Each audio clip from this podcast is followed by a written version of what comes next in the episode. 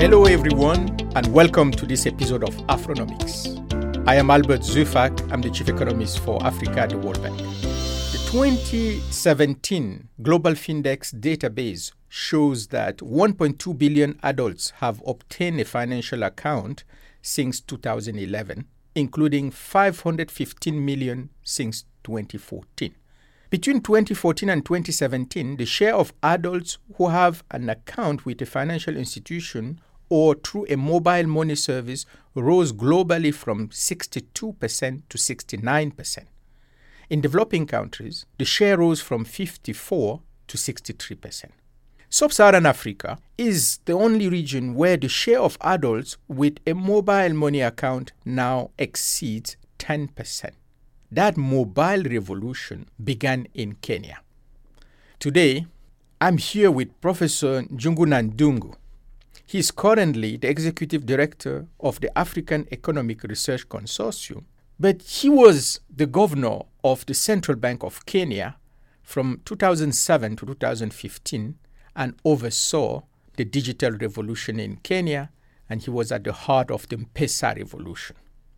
During his tenure at the central bank, Professor Njuguna Ndungu stepped up as a global leader in financial inclusion. And this was driven by the path breaking PESA program, which made mobile payments and mobile banking the norm for Kenyans everywhere. Welcome, Njuguna. Thank you very much, Albert, and it's very good to be here. Well, as Africa ventures into the digital economy, particularly in the financial sphere, characterized by high dynamism, what are the appropriate regulatory standards to adopt, including consumer protection, for example? How should regulators regulate fintech or other innovations in the financial sector without necessarily stifling innovations? Njuguna, here are a couple of questions. But before we get into the technicality, I want you to share a couple of insight with our listeners. You were at the heart of the M-Pesa revolution. What made it possible? Thank you very much, and I am very happy that I can talk about this subject matter, which has uh, really baffled uh, most uh, uh financial sector regulators in Africa. But the first thing to notice is that the debate initially was having a bank account.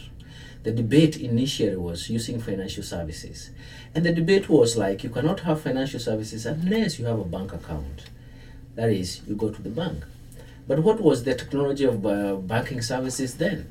The technology of banking services then was that to open a bank account, you needed a range of uh, reference requirements. You need a minimum balance. Most of the poor people with low income, and even that income has irregular flow, cannot sustain a bank account with a minimum balance requirement. So, what was needed? What was needed is a major disruption a few banks in Kenya, which were microfinance based, decided that the best thing is to remove the requirement for minimum balance requirement. Mm-hmm. But they could only do that if they were microfinance based. Microfinance in the sense that they had the technology to manage micro deposit, micro accounts, that is small deposit accounts and small savings account. But that is the, that is the period when everybody was now thinking that we need a major disruption so I joined the central bank when the debate of mobile phone financial services was actually being researched on. It started by Kenyans trying to trade with more um, airtime in their mobile phones. They could send each other airtime. And then all of a sudden, some people discovered that you could actually use the mobile phone for transactions. Now, that is maybe there's a bit of history to that. But let me answer the first question. The first question is that for you to participate in the financial services, the initial demand for you, even the low income people, is actually transactions. If you can transact without going, without a trip to the bank, in Africa, a trip to the bank is a major issue. And it can be costly. And it's also very expensive in yeah. terms of uh, the, the physical distance and even the time it, it takes to queue in the bank. Right. So you needed a, a transformation that allows you to transact without a trip to the bank. Right. So the mobile phone financial services just became one important aspect and one important development that took place. And initially, it was just a person to person transfer And a person to person transfer is much easier even to become a transactions account. You can settle payments in your shopkeeper in the village. You can send money in the village uh, without actually having to physically go there through the mobile phone. And it was purely based in a very simple technology of uh, just change cash into electronic units of cash and load them into a phone and then use the SMS messaging just to transfer that unit to each other. And that was the starting point. But the most important thing is to understand that it gave us one of the most important development. That is a retail electronic transactions platform. And that is the start of financial inclusion because the mobile phone account became not a bank account, but a transactions account that can be used for multiple purposes. As I've described, and maybe the maybe the best thing is to go through the stages. Yeah. The second stage was if you have a transactions account, how do you move when you want to save? If it's not a savings account, you cannot get uh, returns on that. How do you safeguard your money? And then the next thing was virtual savings account that developed. So we moved from a transactions account to a savings account. But here, this is the most developed, the most important development in Africa, and uh, that is Kenya has showcased. So it allows even the commercial banks themselves to manage micro account. All of a sudden, the virtual savings account became a technological platform to manage micro accounts. Remember, the banks which were, were not microfinance based in Kenya could not manage micro account. And all of a sudden, the M-Pesa platform and the virtual savings account gave them an, a, a, a, a technology to manage micro accounts. The third stage is actually credit. Microcredit uh, was uh, uh, provided through virtual savings account. Then there was virtual credit supply platform. And all of a sudden, this became uh, a very important development because most of the poor would like to save and borrow and maybe shorten the savings investment cycles. But they could only do that if there is a platform which is uh, very efficient in terms of providing credit. So they could use their transactions data and the savings data that was was would generate credit scores for them to borrow short-term credit and that has become very very important in east africa today. And that was a development. And the final stage is that you can now broaden and move into international or cross-border uh, transfers and even international remittances. That has become very important. Those four stages is what distinguishes kenya as a a success story. And when you look at data from 2006 in Kenya in terms of financial inclusion to 2018, Kenya has moved in that in that in, in, in the financial inclusion landscape and success story because of that. But when you look at the other the rest of the African region, it is a technological platform that can be scalable across countries, can be replicated across countries, and it's an issue of why is it not being replicated. No, that's actually a very, very important point. But but before we get into replicability, um, I want us to come back to the building blocks, Njuguna. For um, the M-Pesa revolution to take place, you needed infrastructure. You needed a digital infrastructure. You needed, um, you know, uh, some dexterity in the way the regulatory framework was put in place, and that's where you guys at the at the central bank were were, were excellent, and the government of Kenya step up. But you also needed development of platforms, some digital skills. You know how, you know, can you can you elaborate a little bit more on this on this you know necessary conditions? Yeah, the first important point about the necessary conditions was have just have uh, the mobile phone Yes. and, and, and, Yes. and have connectivity Yes. because even when mobile phones were became quite a large scale uh, introduction in the country, there were still problems in terms of uh, uh, connectivity. But what did the government do? The first thing, of course, the telecom companies themselves decided to put up uh, mobile uh, boosters, which were using radio boosters. But in the process, the government, and especially in Kenya, they were putting up the fiber optic cables. Yeah. Then that improved the connectivity. But let's me, let me put it this way: this is physical infrastructure. But the core infrastructure was actually to be provided by the telcos themselves.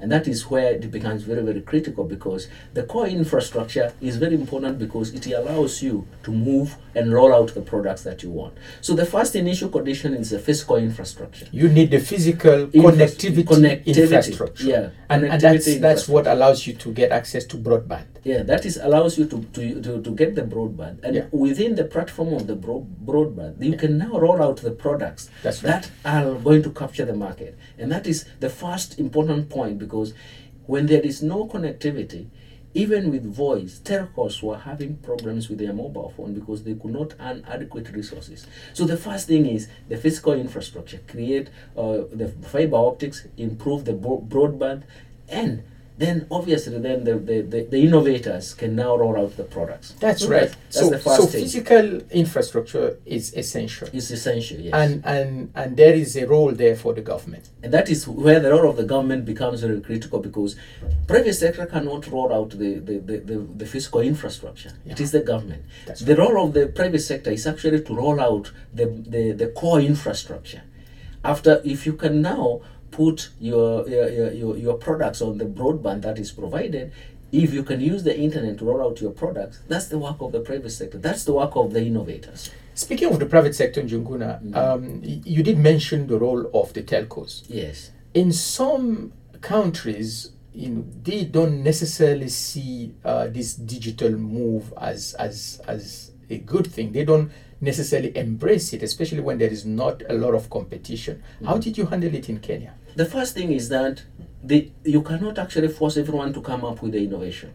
It has to be those who are, and, and, is, and, and there is always the first mover advantage. Those who realize that, you know, the telcos have invested in massive capacity. With your mobile phone, you can do a lot. Mm-hmm. The first papers I started looking at was the mobile phone was being used actually to even discover where the market is. What is you want to take your potatoes to the market, but you just walk to the market. You first of all call a few markets to find out what is the price of the potatoes. Right. Then you know where to take it. And that's the use of the mobile phone. So the second thing is that mobile phone, the massive infrastructure is that you can do a lot of things. They did not need to do anything to actually come up with the mobile phone transactions because essentially it was just the SMSs that we, we were using. So what they needed was a partner who could host a, a transactions platform and then the telcos would just provide the, uh, the, the transmission backbone. And that is what happened. But then because it is costing money, even that partnership, then it means that you have to get people who are willing to invest. It's an investment. That's right. Then the moment you get people who are willing to invest and they are willing to innovation goes hand in hand. You can innovate, but if you don't have the, the investment capacity, then you cannot roll out the products that you thought were good. Right. Unless you go out to sell that kind of innovation. So what they did was let's partner with a with a with, with, with a with a bank that can host the transactions platform and in the process you don't suffer from this aggregation problem. Then me explain where the aggregation problem started Mhm. The, the, the issue was Kenyans were from way back in 2002 Kenyans were trading with airtime.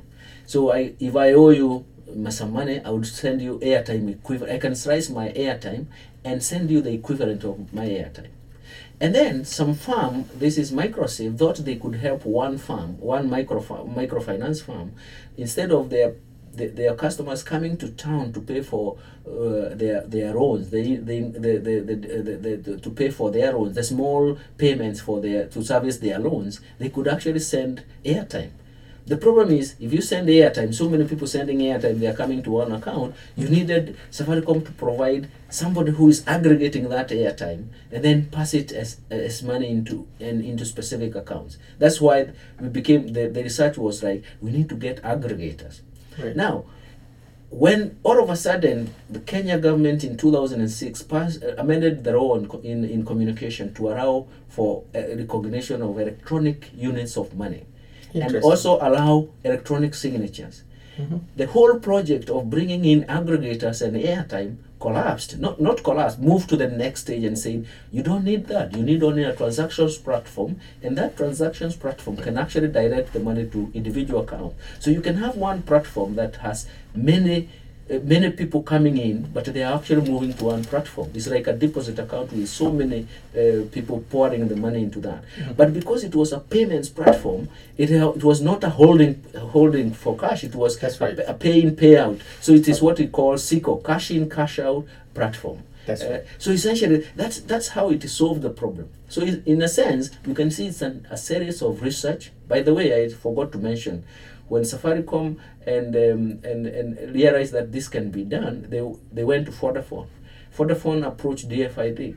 DFID said, "Look, you guys, this must be a good product, but because we don't know what is happening, you go back to Kenya and research for it. Here are the funds." They were given a million pounds to research the product. So you can see, you can actually trace it back to Vodafone, back to DFID. Wow. So when they came back to Kenya, they advertised for for banks and microfinance to show interest. And only one bank and one microfinance that showed interest.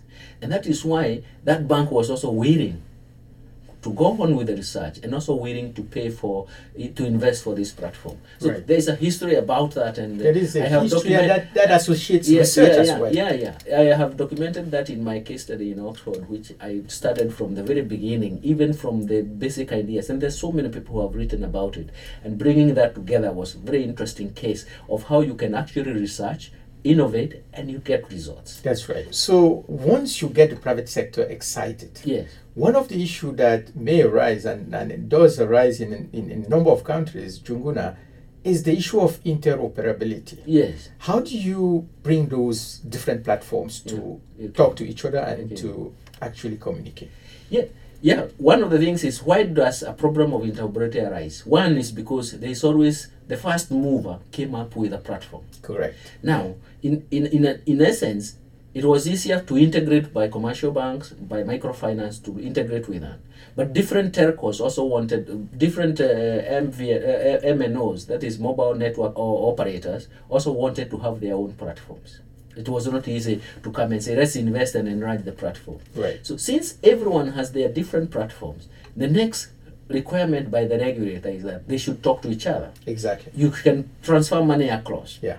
But don't forget, How easy was that in it is not easy, even today, it is not yet fully effected because essentially this is real time transactions. Yeah.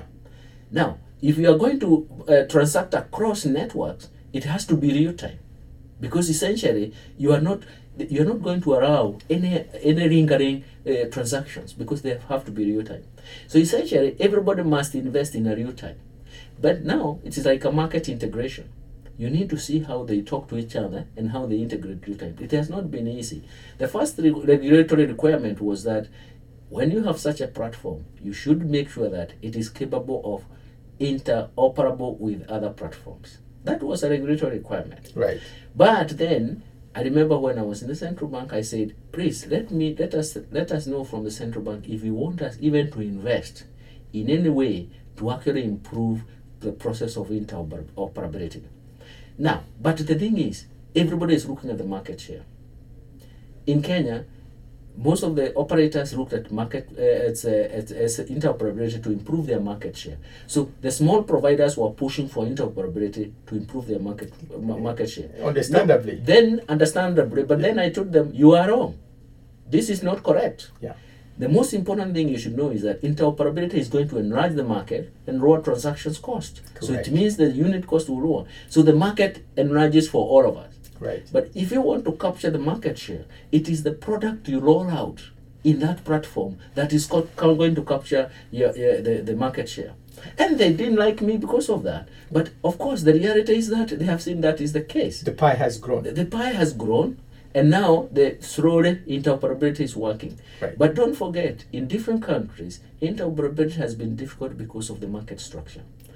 Success, Correct. success is also. Don't forget, there is also a backlash in success. Right. We pushed M-Pesa to the limit in terms of everybody wanted it. Yeah.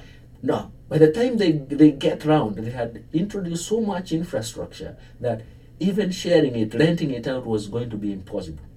Or renting it out.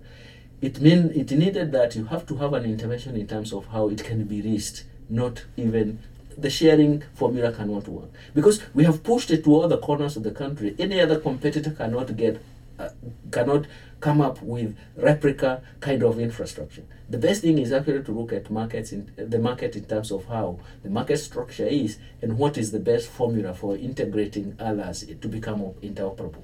And that is easy because this is an electronic age. But of course, somebody must provide some leadership in this. That's where we are. Excellent. So mm. All this hard work, Njuguna, mm-hmm. led Kenya to become today the world leader yes. in financial inclusion. Yes. You should be congratulated for, for that. Thank you very much. And uh, in the in the in the at the same time, we were also reading the way in terms of one of the networks that has supported Africa, Asia, and Latin America in financial inclusion is Alliance for Financial Inclusion. Right. That was initially funded. It was funded and started by the Bill Gates Foundation, and it's based now in um, Malaysia, Kuala Lumpur.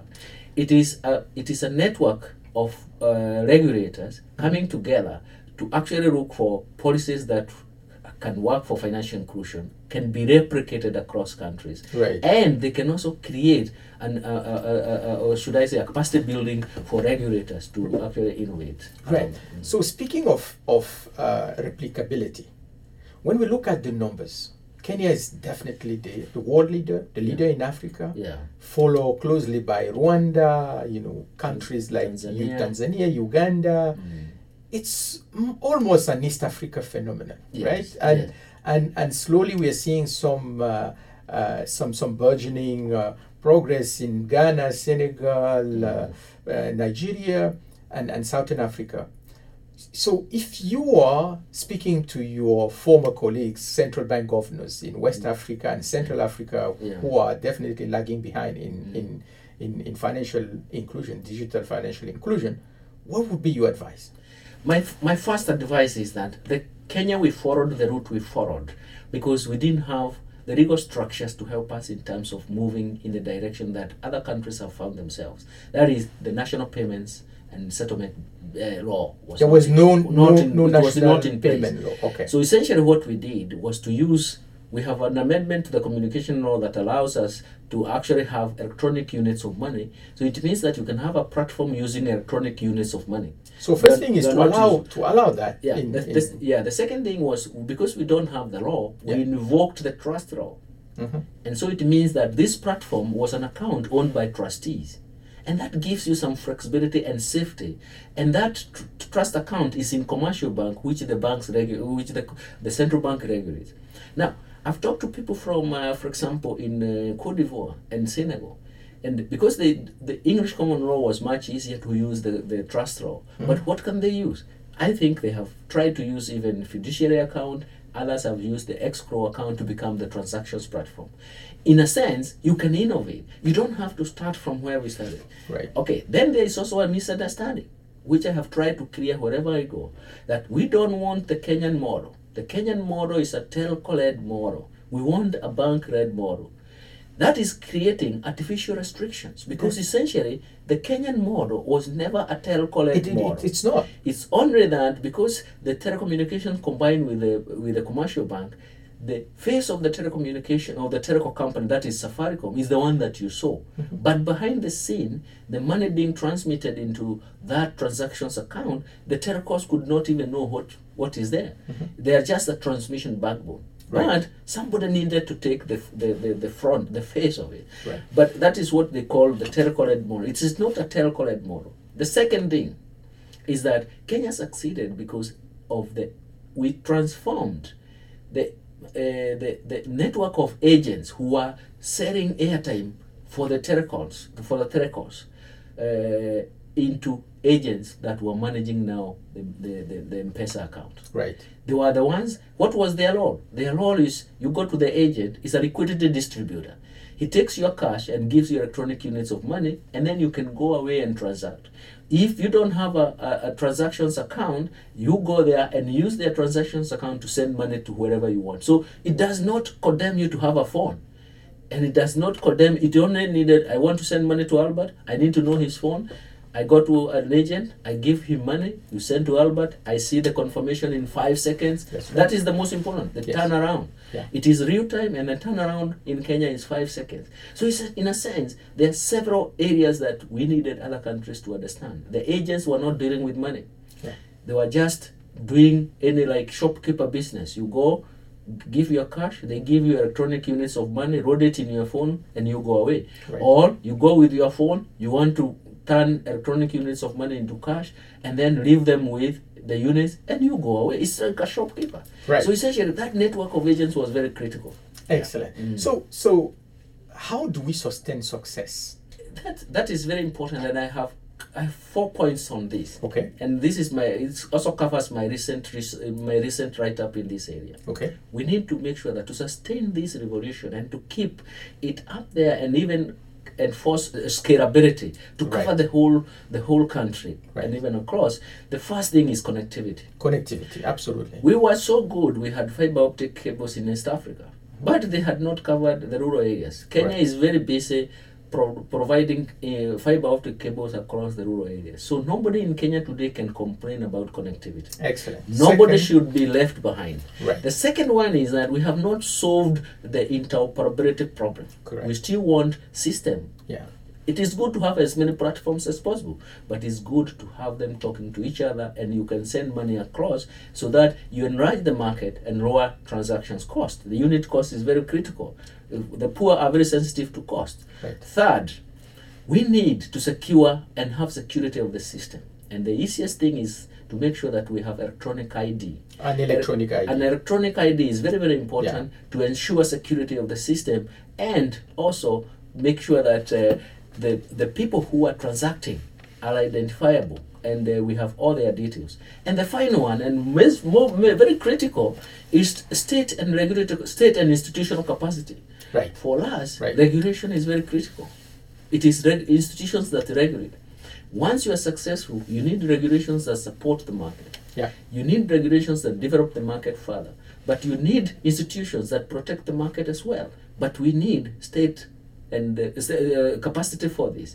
And we do not want a regulator that stifles the innovations. We want a regulator that allows the market to grow, but hard hold the market, lead the market, nudge the market to the areas that you want. And that's why the debate of interoperability is actually nudging the market to the direction that you want.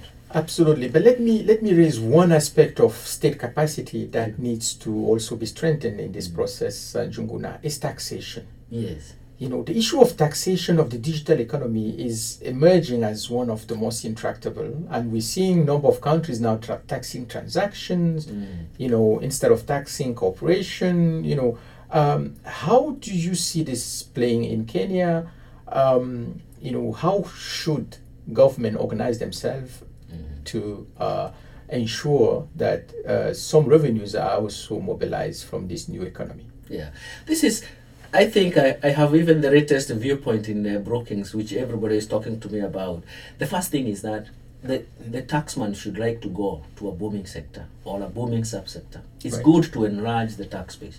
That we have no debate. No issue. We know we have no issue. Right. Taxation is good. Paying taxes ensures that you are going to help the government fund the resources that we. We have already talked about government providing infrastructure. Absolutely. How they does need, it they need provide resources to, to provide that Yeah. connectivity. But at the same time, we have to make sure that taxes can be an incentive, right, but when misused, they can be a penalty. right. And right now, we are talking about the success in financial inclusion. All of a sudden, cash is not preferred, and people are using electronic money.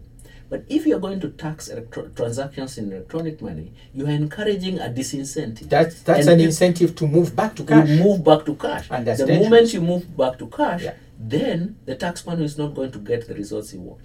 I have two arguments on this. The first thing is to say that I'm not saying we should not tax, but even when we tax, make sure that the tax is as retro, the proportion of taxation is as retro enough not to discourage or to create a distortion in that market. The second thing is that we should not, we should always remember there is an optimal tax, because it's an excise tax that they have imposed in Kenya and, and other countries in the region. An excise tax has an optimal uh, threshold Right. please when you you pass the threshold it creates a distortion in the market but we want to make sure that we don't go back to the history of using cash we Yeah. don't want to move back in terms of uh, financial inclusion. And all of a sudden we have exclusion. It's so expensive.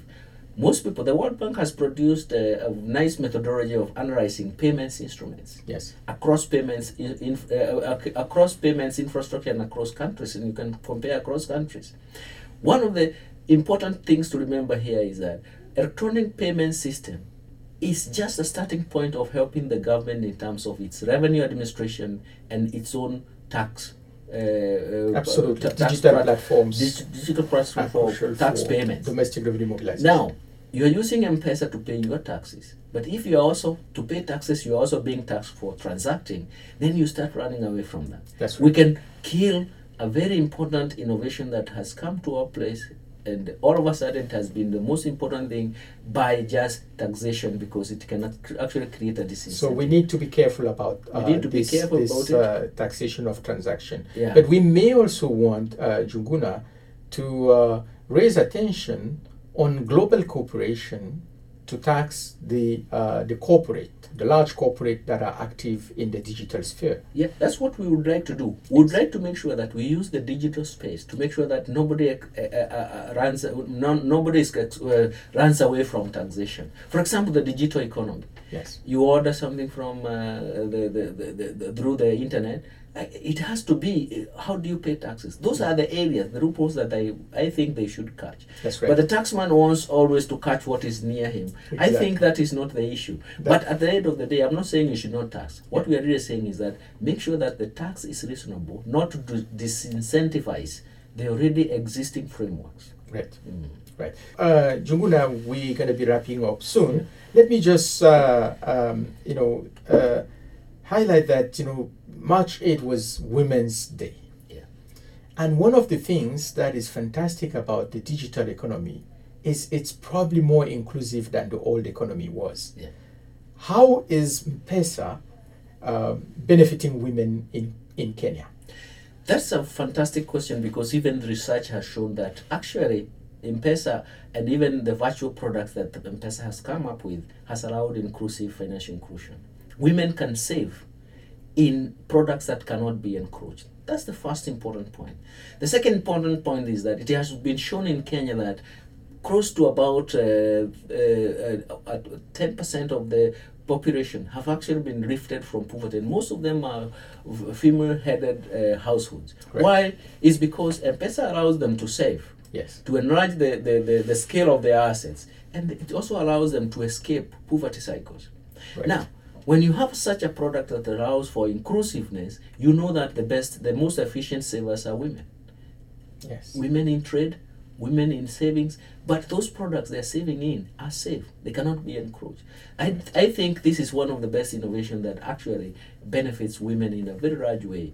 Those women who are either working in business or otherwise they have been they have we have seen tremendous tremendous transformation with the with the inclusive finance and maybe it promises for us to scale it up Yes. and that is maybe that is the promise for Africa is the this uh, uh, the, this um, technological platform that will allow uh, a scalability across the the gender uh, the, the, the, across let's say financial inclusion for all. But more importantly we know that women are going to be more efficient. They will move into investment and everything else will work through. That's excellent point, and that's the a wonderful way to end this discussion uh, with Njuguna.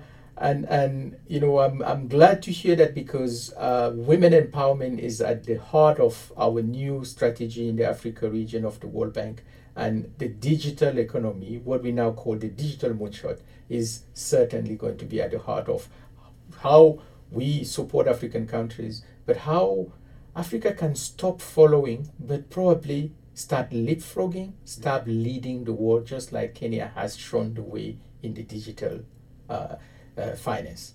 So, Njuguna, thank you so much for joining us on Afronomics podcast. And thank you, dear listeners, for tuning in. As always, if you'd like to know more about Africa's economic growth, read and interpret the data we work with, and see all the published work of the Office of the Chief Economist of the Africa region, please visit us at worldbank.org slash AFRCE. In other exciting news, I've just joined Twitter, so please follow me at Albert Zeufack and share your views and ideas. Till the next time, talk to you soon.